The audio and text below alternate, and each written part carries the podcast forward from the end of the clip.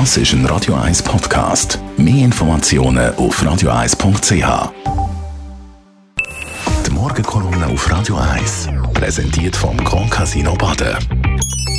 Grand Casino Baden. Baden im Glück. Guten Morgen, Roger. Guten Morgen, ihr beiden. Schweden kann der NATO beitreten. Wie findest du das? Du, hochinteressant, vor allem aus Schweizer Sicht, obwohl das von unseren Medien nicht so richtig interpretiert worden ist. Beide Länder, die Schweiz und Schweden, die im Ausland ja oft verwechselt werden, sind seit sehr langer Zeit neutral. Schweden wie die Schweiz über 200 Jahre lang. Vor allem auch in beiden Weltkriegen haben sie von dieser Haltung profitiert, wo sich beide haben können aushalten. Doch jetzt, jetzt haben die Schweden unbedingt in die NATO wählen. Sie wollen und brauchen den Schutzschirm vom grössten Verteidigungsbündnis der Welt und das aus einer klaren Risikoanalyse heraus. Sie haben begriffen, dass das heutige Russland ein faschistischer, imperialistischer Staat ist, gegen den man sich so gut wie möglich militärisch schützen muss. Und darum haben sie ihre so geliebte Neutralität aufgegeben. Die Schweiz sieht das ganz anders und das vor allem aus einem Grund, äh, vor allem äh, wegen unserer anderen geografischen Lage. Während Schweden ganz nah neben Russland liegt, sind wir weit weg vom Schuss. Zwischen uns und Russland liegen viele Staaten, die Teil der NATO sind und uns so viel Sicherheit und Schutz geben. Nicht wir selber müssten also für uns sorgen, wenn die Russen weitere Länder angreifen würden. Das würden andere für uns machen. Und so sonnen wir uns anders als die Schweden noch immer losgelöst von den neuen Fakten, weiterhin im Rahmen von unserer Neutralität. Weder gehen wir in die NATO wie die Schweden, noch liefern wir direkt oder indirekt Waffen an die von Russland überfallene Ukraine. Als Insel von der Glückseligen, weit weg von allen Gefahren, übernimmt mir als Trittbrettfahrer die schwierige Aufgabe anderen, neuerdings auch der Schweden und der Finnen.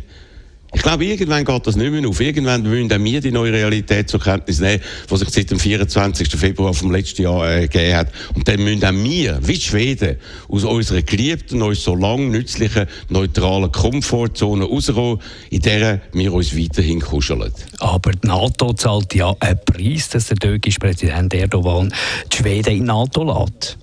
Ja, und das ist unerträglich. Die Erpressungen müssen aufhören. Das geht aber nur, wenn sich sowohl die EU wie auch die NATO reformieren.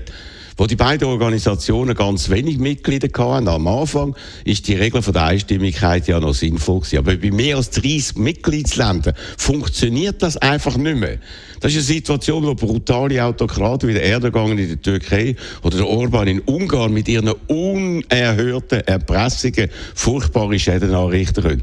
Das ist je länger, desto, äh, je länger, desto unerträglicher. Ja, der Erdogan, der kommt jetzt für seine Zustimmung zu Schweden in der NATO amerikanische F-16-Flüge rüber und kann direkt in die schwedische Innenpolitik eingreifen.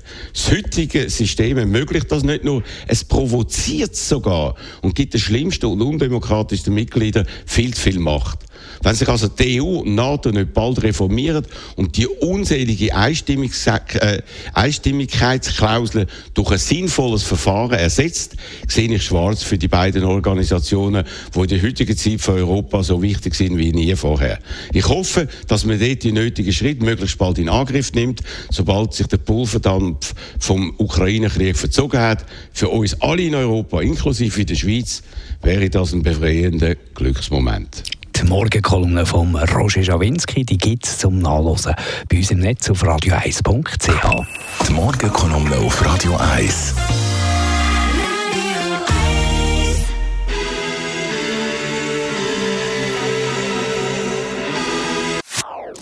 Das ist ein Radio 1 Podcast. Mehr Informationen auf radio1.ch.